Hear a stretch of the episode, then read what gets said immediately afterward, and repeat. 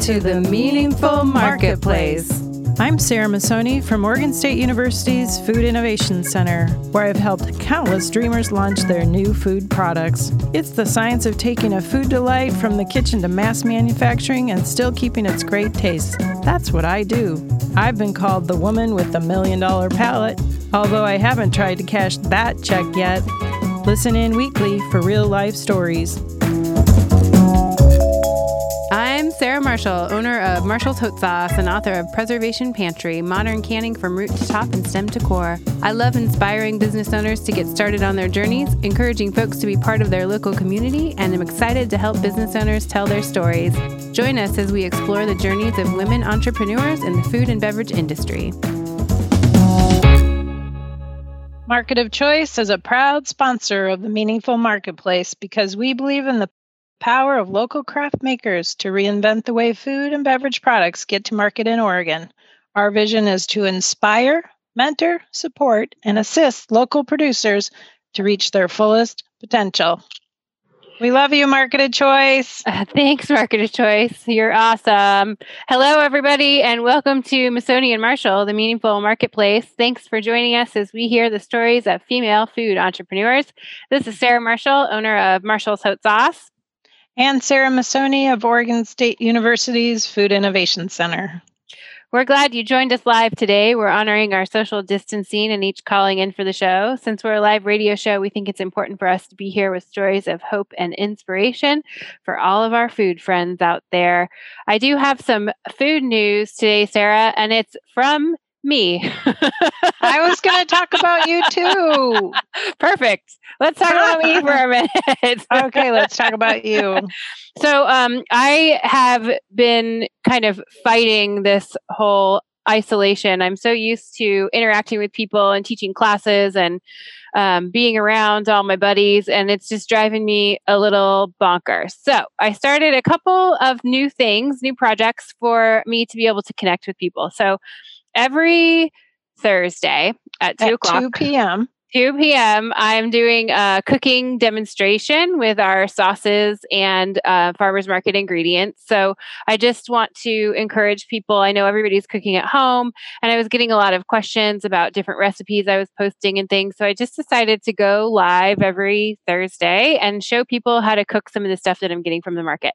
So everybody can watch that. It's just on Instagram Live TV at 2 o'clock Pacific Standard Time. So you can watch and cook along with me or cook later, and you can watch the videos later too. So if you can't tune in live, you can watch it later, but I would love to have you on there. Sarah, you watched my very first one this week. I did. You were on there. I was heckling you. Sarah, if you listen or watch her live, make sure you have an idea of what to ask her to cook the next time. Yeah. Yeah, I'll take suggestions. It can be like a challenge. I'm up for that. Sarah wants me to make enchiladas, which I'm not going to do this next time because I need to practice a little bit more. I want to have it turn out really great, and I'm going to use some kind of special fall ingredient. So I think I'm going to do Brussels sprouts and salmon on Thursday. So ooh, that sounds nice. Yeah, the Brussels sprouts are all like kind of popping at the market, so it's cool because you get to see people walking around with these big stocks of Brussels sprouts, cool. Which is really cool. And then the other project I started is I have a Pacific Northwest Sauce Makers group. I run that Instagram and started the group a couple of years ago, and so it's just all the sauce makers that I've found in the Pacific Northwest, and we kind of just support each other and promote each other. And so I started an Instagram account so people can follow that, and I'm going to be interviewing. It's Pacific. It's PNW, Pacific Northwest Sauce Makers, and so you can follow that. And I'm just going to be interviewing live on Mondays the different makers in the group. So today I did my first one with Nikki from Hot Mama Salsa, and we had some tech issues, but you know it's like my first try. So of course there's going to be some problems, but I hope everybody watches that on Mondays. At what time? Follow that account. Today I did it at 2:30 because it was just before this. So let's stick with that. 2:30 on Mondays. Okay. So that is my food news. Did you have any? Some. Let's hear it. I went to Pop Pizza, which is on Southeast Morrison. and it's a Detroit-style pizza. So you get the crunchy square crust, and they use 3 kinds of cheese usually. And the famous cheese for Detroit-style pizzas, of course, is brick cheese from Wisconsin. And they have, right now, in my opinion, the most delicious gluten-free pizza crust in the city of Portland. Well, that is a big compliment from you. One, because you are always after a good gluten-free thing, but also because you're like the cheese goddess. So you know, you know all about cheese. Oh, yeah, but man, that was really good pizza. So if you're trying to figure out where to get your pizza, just go online and pre-order it, and they're very punctual and professional. Your pizza. Cool. I'm going to have to try it. Thanks for the recommendations. Yeah. If you want us to help spread the word about any news, awards, events, or new products, please let us know. You can send us a message on Instagram, and we will help spread the word to all of our listeners. Well, we are not alone today. We have special guests who are just waiting for us to quit yammering and introduce them. So we're joined today by Jennifer and Chelsea of Back to Broth. They are the makers of liquid gold broth to promote holistic health. So welcome, ladies. Thanks for joining us today. Thank you so much for having us. Thank you guys so much. For sure. We want to be able to connect our listeners to you. So can you tell people how to find you on Instagram and any other social media platform you use? Yeah, definitely. You can find us on Instagram at Back to Broth. And then online, it's backtobroth.co, not com. Co. And then we're also on Facebook as Back to Broth as well. That's perfect. Great. So everybody can find you, and we will link you up on our Instagram as well so that they can find you that way. Okay.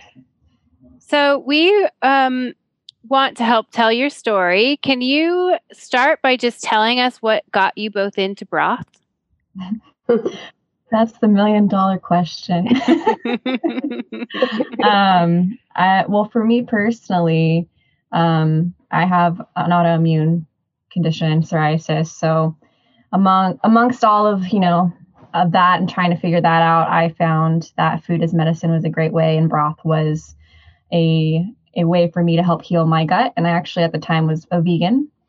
So I was doing vegan broths. And yeah, that was my first introduction to broth. Are you not a vegan anymore?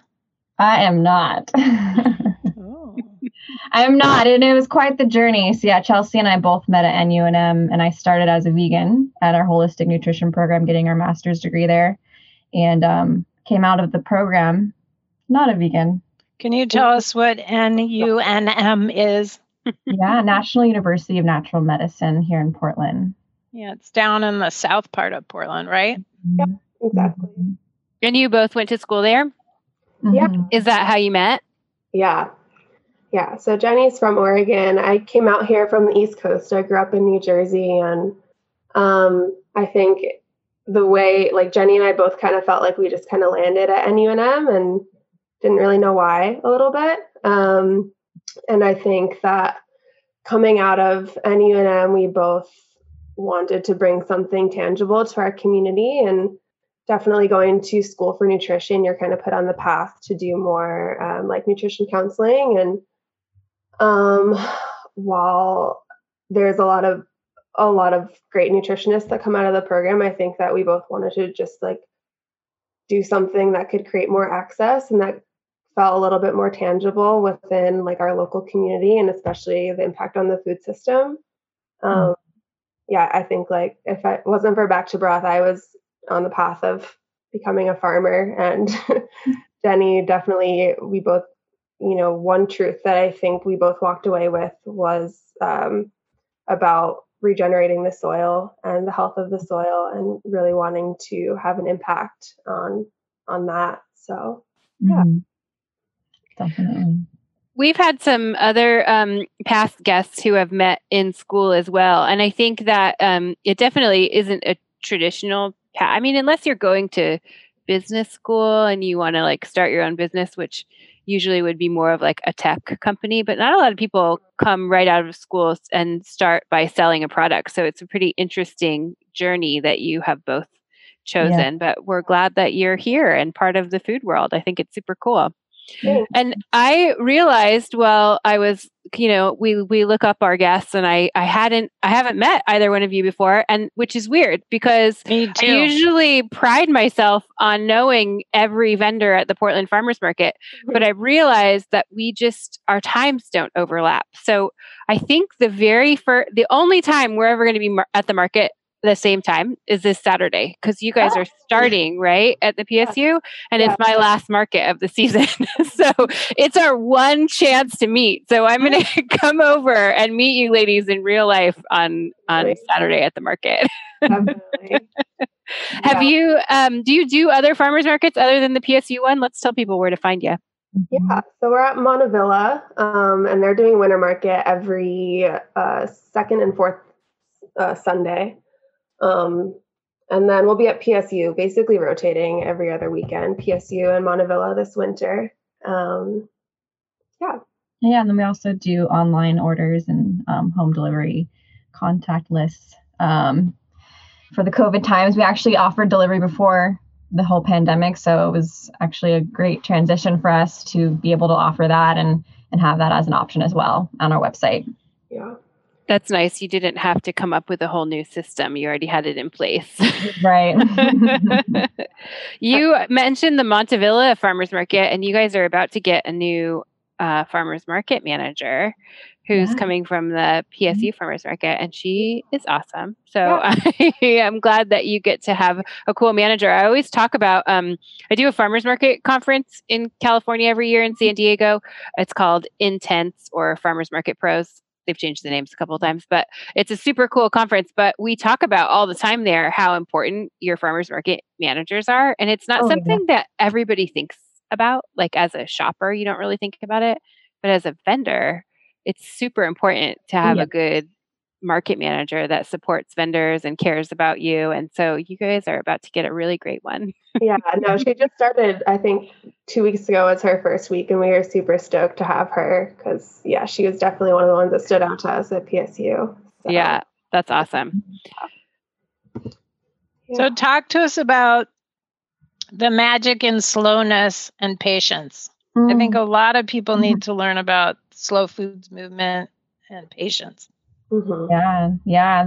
The first thing that really elicits the magic of slowness for us is just the process of making broth itself.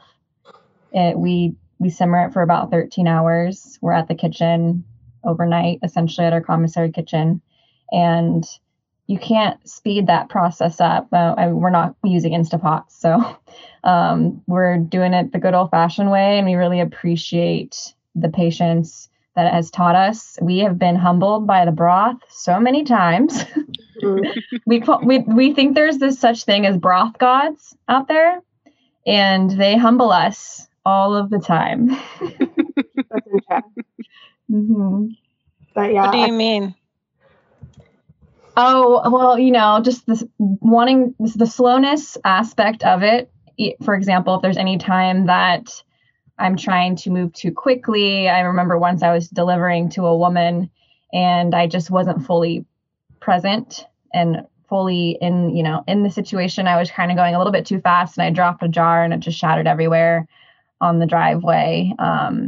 It just, in moments like that where I'm remembering what we're offering and what we're delivering in such, and it's a food. It's also a vehicle for more mindfulness and more, just more intention. I think that there's definitely moments because there's so many moving parts with running a business, it can feel like we're hustling a lot of the times, but one of our core principles is to slow down. So I think that's what we mean when we kind of go off track of that. And there's a lot. It can be a little bit chaotic sometimes to just manage all the things of operating a business, especially this year. And oftentimes it just feels like the broth gods kind of remind us to slow down. I think it's a good time for everyone, not just makers, but this happens for me a lot when things change, is that I get really manic where I want to do a lot of things because I can't control everything else. So I'm like, I'm going to just do a million things and everything's going to be fine. And what I really should be doing a lot of the time is slowing things down and just living within the moment. You know, I used to be a social worker, so I teach all these things to people, but I have a very hard time doing it for myself. So even when I was reading about about your philosophy and taking things slow and being mindful, as I'm like, you know, typing at midnight for like my 3 shows I'm doing the next day, I'm like, yeah, I totally need to do that. I'm digging this. These ladies like have like great things to say, but I didn't do it. I mean, I continued on my crazy path. But do you, either of you, have advice for someone like me to or me. Chill it out a little bit, or Sarah? Anybody named Sarah. What can we do to be more mindful and present in this current chaotic time? Yeah. I wish it was a one size fits all. And that's something that we're figuring out. But as far as just advice, I know right now for me personally with just, you know, building this business and other work and trying to do all the things, like you're saying, stir all the pots, like we like to do, is that having moments of stillness every day is really important for me, even if that means just 5 minutes of nothing. And one thing with one of my favorite stories actually was at the market, and we had a customer talk about them buying the broth the week before, and they said they'd given it to their aunt. And she was saying how her aunt, I said something along the lines, I was just going to drink it right away, but then on the jar, it told me to sip slow. So I did it. In that moment, you know, the simplicity of actually just, you know, it's one thing to want to do something and it's another thing to do it. And that was a beautiful moment when I got to see that sometimes we just need that reminder in front of us. And people need instructions too. Yeah, no, that is true. And I think I think that broth itself for us, it has come to kind of represent like that vessel and that tangible thing for someone to like be able to heat up a cup of broth and like sit with that and have that moment of stillness. It's kind of can help facilitate something like that. Mm-hmm. Tell us about the broth lifestyle. So people use broth to make soup and all that stuff, but this is a lifestyle where you're actually stopping down and drinking broth as a food. What is that? Tell us what that means and how that can help you feel better. Yeah, I would say as a food, and also we like to think of it as kind of like a tea sometimes. We've called it magic meat tea. But yeah, just, I think there's definitely a lifestyle to it. And there's definitely like a broth family that's kind of building around our company, which is really awesome. But I mean, I think part of it is just kind of like little lifestyle habits. And, you know, I don't even drink as much broth as like I probably could, because still like things get away from me, and life just moves fast. But yeah, I think it's just one of those daily habits to integrate and can be really good as far as like replacing some type of tea or coffee or something like that. And, to bulk it up, I definitely can like add noodles or other veggies, or like to just sip it with bread sometimes, and or ghee, brothen it with the ghee. Really good. Broth and ghee together. Yes. Super good. Yeah, I just wanted to add to the aspect of how we see it almost as a tea. And when we say that, we really appreciate the intention and the ritual around tea and how people have tea ceremonies, which we have offered, and we have done a handful of broth ceremonies that Chelsea and I both have created a sipping, you know, a sipping pouring ritual, and while we're in circle with everybody, and offering this to our community. Pre-COVID times, obviously, it was a lot easier. We tried to do some virtual and it just didn't really work out as great as we wanted. It's just something in person and community where you can actually physically feel what it's like to slow down, to smell your broth or whatever food, to say a blessing, just to create a moment of space and grace before actually in consuming the broth and the nourishment. Okay, so tell us what are the flavors of the broth? Mm-hmm. Yes. Right now we have our chicken and herb broth, which is our original one that we've had since the beginning. And that is kind of like that one is pretty dense with herbs, rosemary and thyme and ginger. It also has nettles in there. And we also have a vegan broth, our seaweed and shroom, which has three different types of mushrooms, some kombu seaweed, some other medicinal herbs in there as well. And then we have a rotating seasonal, which we started this summer. So this summer we did a sweet roasted pork pozole broth, mm-hmm. which was really awesome. We used seasonal raspberries. And then now this fall, we're doing a seasonal turkey broth with squash and apples and some other good stuff in there. So, yeah. So are you getting your meat from local farms? Yeah. So our meat is definitely always local. We try to do everything as local as possible, but sometimes we end up, sourcing from natural grocers or something like that. But the meat is definitely always local. We primarily work with Marion Acres, which is a really great family-owned farm out in Hillsborough area. And they do poultry and chicken and turkey. And then this summer we worked with Campfire Farms, and they did the pork for us. And yeah, we'll probably be doing a beef broth this winter. So we're still on the lookout for a seaweed, Pacific Northwest harvested seaweed, because mm-hmm. we were able to get some of our mushrooms from Mindful Mushrooms. Riley, he gives us amazing shiitake mushrooms, but we really want to. So if anyone listening, if anybody knows someone who harvests seaweed. Yeah, the most beautiful seaweed's coming out of Alaska. I don't know if you've talked to Blue Evolution at all, but they are farming and harvesting beautiful Alaskan seaweeds, and also from down in Mexico, of all places. But we aren't really doing too much harvesting off the Oregon coast yet. We do have people growing seaweed on land. And there's a company called Oregon Dulse, and they're growing a dulse seaweed here in Oregon. And Sarah uses it in one of her sauces. Yeah, I get seaweed from them. The trick is that for me, my product's a little bit different, so I dehydrate it.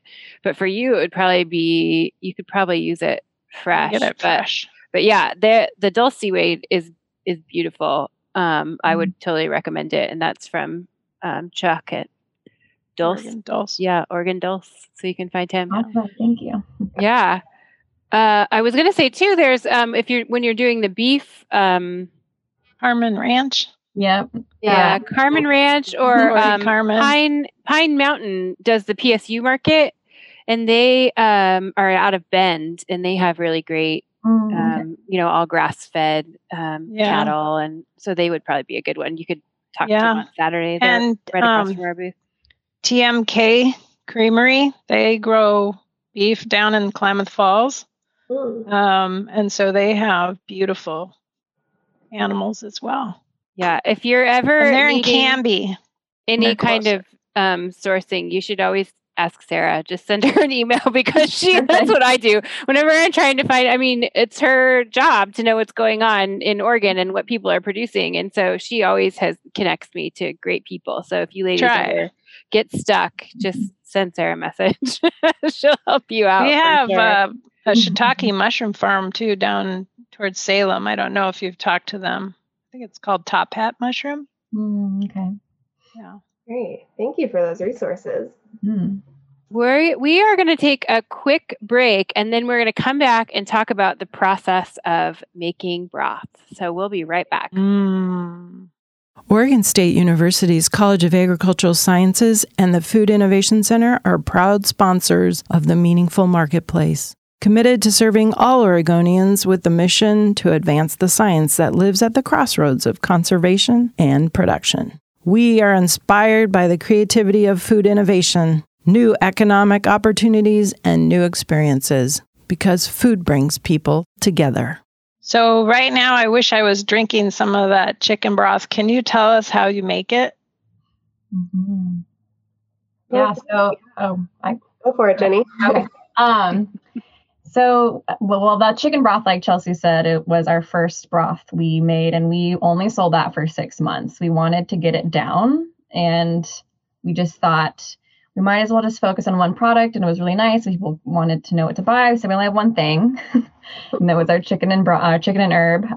So essentially, the book Nourishing Traditions by Sally Fallon, I believe, has been our broth Bible in a lot of ways. And that was kind of our template for how to actually create our recipe. The recipe itself was half structured from that, and also just half intuitive, how we felt certain ingredients would go into there. Chelsea, if you want to go into that part of it. Yeah, I mean, it definitely was a lot of experimenting, just the process in general. I feel like we've gotten more efficient with streamlining that process. Like Jenny said, it was 6 to 8 months of just one recipe for a while. And even at first there was you could definitely tell, I feel like once we got a recipe down, it was okay, this is it. And it's funny because with broth, it's inherently an intuitive thing to create. And I think, there's that slight difference with some other recipes and some other food products that might be a little bit more by the books, you need exactly this ingredient each time. And, traditionally with broth, it was people's food scraps and whatever they had left over. So we definitely experimenting with that is a little bit of that's what we mean by the intuitive art of it. So do you just throw the chickens in a pot and dump some water on it, or what do you do? Come on. Tell us the secrets.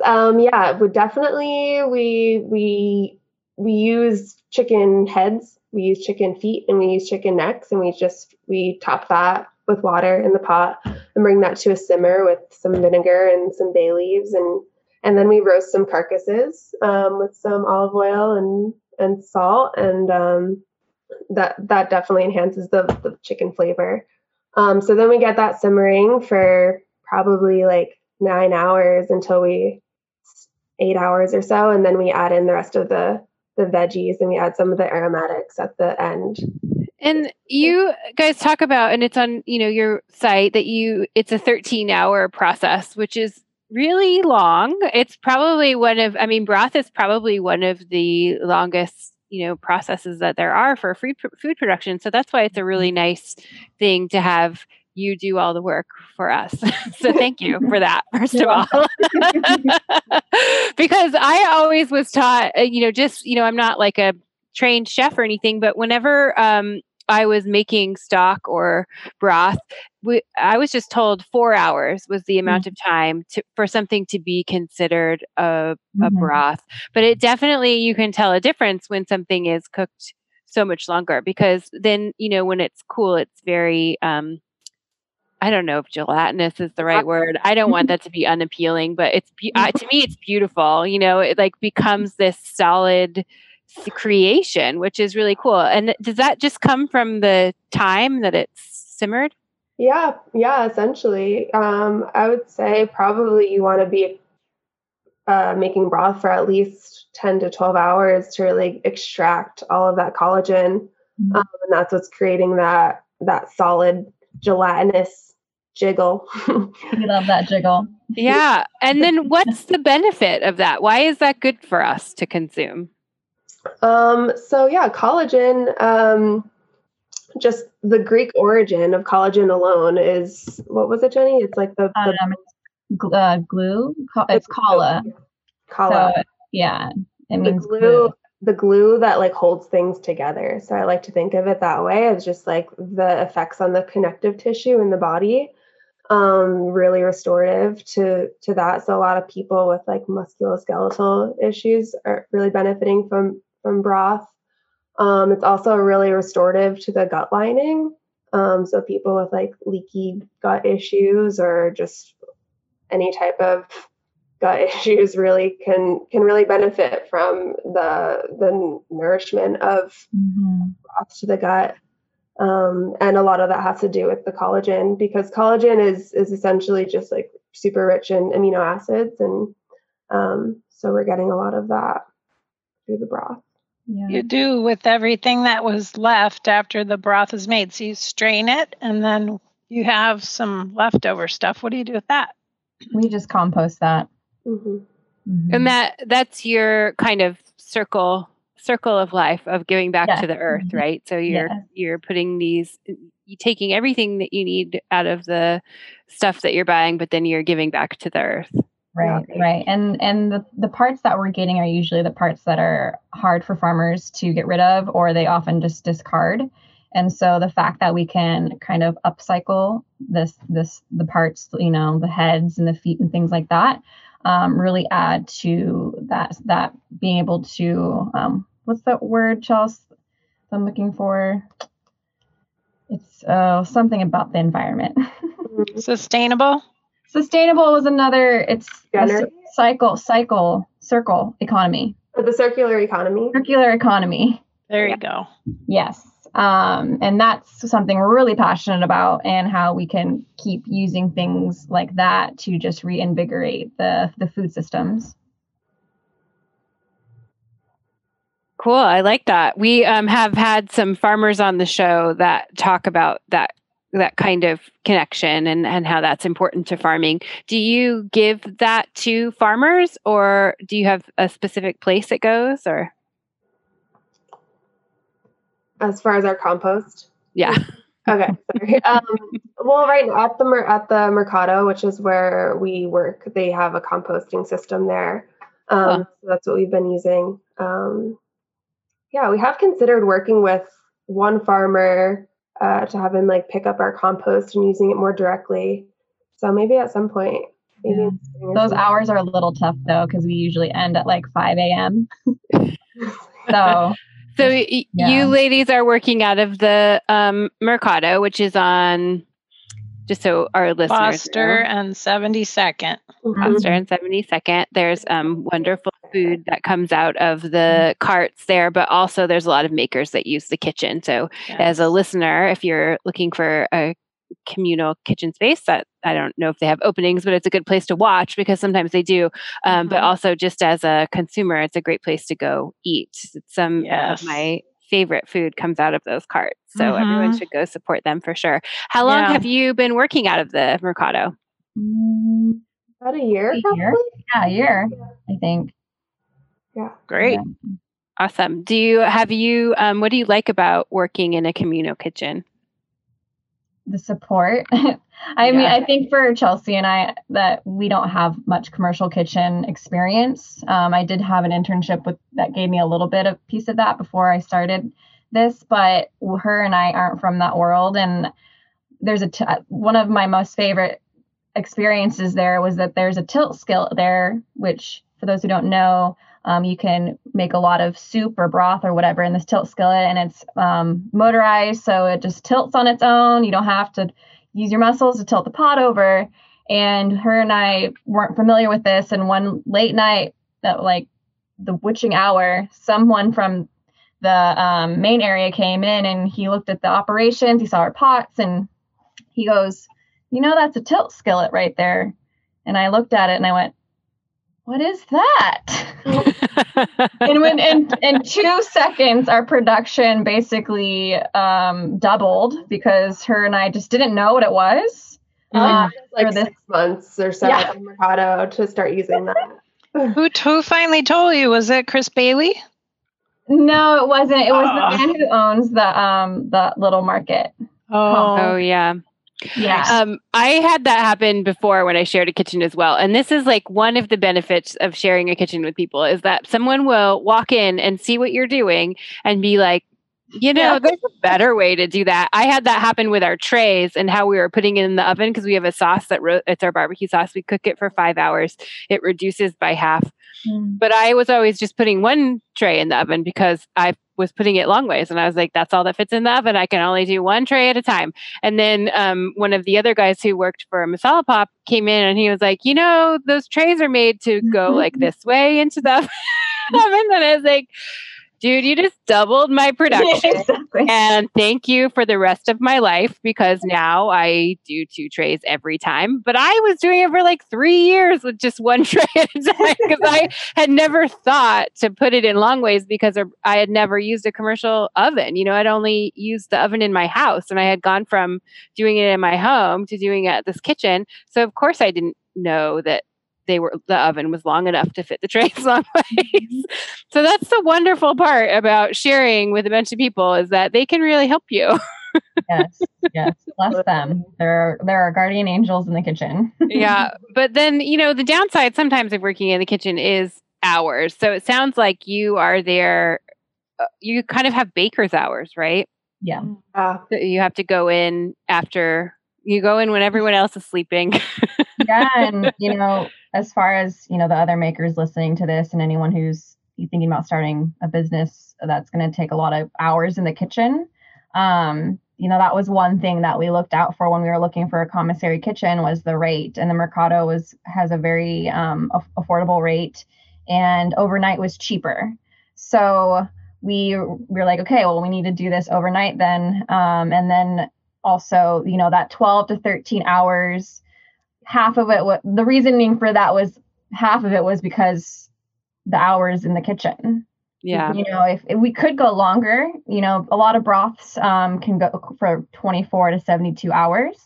But that was kind of our sweet spot in the kitchen for the cost. And also just, it also still tasted great and everything. So there's a few factors playing with that. And for people to keep in mind when, you know, if you're listening and you're thinking about renting a kitchen, you know, you usually pay by the hour. So to have a product like yours, it is more expensive for you to make it because you're paying to be in that kitchen space. So as, you know, for the customers who are listening out there, just keep that in mind. You know, Sarah always does a great job of telling people to charge what they're worth. So for your broth, I hope that you ladies have figured that time into the kitchen into your costing, because it is expensive for you to have that time in the kitchen because it's so long. I have a question about your personalized broths. Mm-hmm. Oh. So I can come to you and you can talk to me about my diet and my health, and then you can design a broth just for me. And what does that mean? Like, how do I do that? How do I get in touch with you? And what will happen to me? The way you said it is a great idea, because we haven't really thought of it exactly like that or verbalized it like that, but I really like the way that sounded. It says it right here. We create custom broths based on your needs. I think the way you worded it just sounded a lot nicer, because we've just experienced a few people wanting a broth without the ginger. And so we would make a whole custom one. But that does go into more of like our background in nutrition. And like, eventually we do want to be more personalized and offer, you know, nutrition counseling, if that's on our path, or food relationship coaching. But yeah, we definitely have had a few customers who can't have onions or garlic. That's why we do have a basics chicken, which has no onions or garlic. But we are open to making custom batches for people. That's like a minimum, I think, of 8 quarts. Yeah. 10. It says 10 on your website. Thank you. Thank you. That's the thing about websites. You put them up and then you kind of forget about them. So you got to check them once in a while. You're like, you got to go back and read what you wrote. What did I say? Yeah. But we could do that for sure. I think most of the time, and like Jenny said, it's been people being like, oh, can you add turmeric or take out the garlic? So it's been more like that. But well, I think it gives you both the opportunity to use, you know, your background and your degrees. And so it does seem like a really great, you know, path to get to. Not that, you know, you need another thing to do, but I do think that it would be really beneficial to the community, especially people, you know, because I think that most people aren't going to make their own bone broth the way that you ladies are doing it, you know? So I think that the more you can cater that to certain people, I think people will take full advantage of it. So I do think it's a good idea. I do too. That's on our horizon for sure. Yeah. We do, cool, so we want people to know. Yeah. We have a degree, but yeah. Also do a broth bar? Well, I guess you could do it for smaller groups. Can you tell us what that's like? We started offering that like right before COVID hit. So that's not something that has really taken off, but just as something that's more for smaller groups. But yeah, it would be more along the lines of like a ramen bar kind of. I think you need to charge $20 a person. Because people are going to think for $10, you're not going to get very much. So you got to double your price per person and you'll probably sell more. Yeah, that's a good point. Yeah, definitely. Yeah. And I like that idea. That's a wonderful idea for, a family gathering or whatever. Mm-hmm. You could bring all the things you could partner with Umi Organics. Yeah, she makes those really, yeah. Love those noodles. Mm-hmm. That's a great idea. I like that idea. Yeah. We have a lot of ideas. Yeah. You just have to try them all and see what one works, and then you just discard the others. Yeah, it's a good way to do it. Do either of you have any advice for food entrepreneurs out there? It's like having a child, but I've never had a child, but I think it might be like having a baby. Yeah. Easily as painful. Yeah, we'll definitely keep you up at night. Yep. And you're up at night. Oh yeah, you're up at night. And it just, growing a business is difficult. And I think one thing Chelsea and I have experienced during this pandemic is that obviously trying to operate a business during a pandemic is difficult. And then the other layer of it's our first year. So we have just kind of entered this space, bright-eyed, bushy-tailed, coming in, wanting to be super ambitious. And then the pandemic hits, and then we're realizing we kind of have to dial it back a little bit. My advice would just to be ambitious, but also at the same time to recognize where you're at that current moment and what you're able to handle, because that's been a big conversation for both of us is like, how much can we take on? How ambitious do we want to be? How much do we want to work and not get paid? Stuff like that. Yeah. Especially if you're juggling other things too, which Jenny and I both have been doing this year. So, yeah. Well, I was just talking to Nikki, who is another female maker, but I think that if we can all get through this year, it's really showing us that we can do anything. Yeah. And I think that when people that go into business, and especially women who start businesses, we do it with this passion and our whole hearts and souls, and we put everything into it. And it is much like having a child.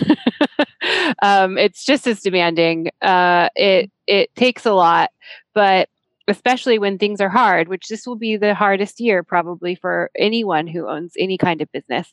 Mm-hmm. But I think if we can make it through it, everything's going to seem so easy after this, right?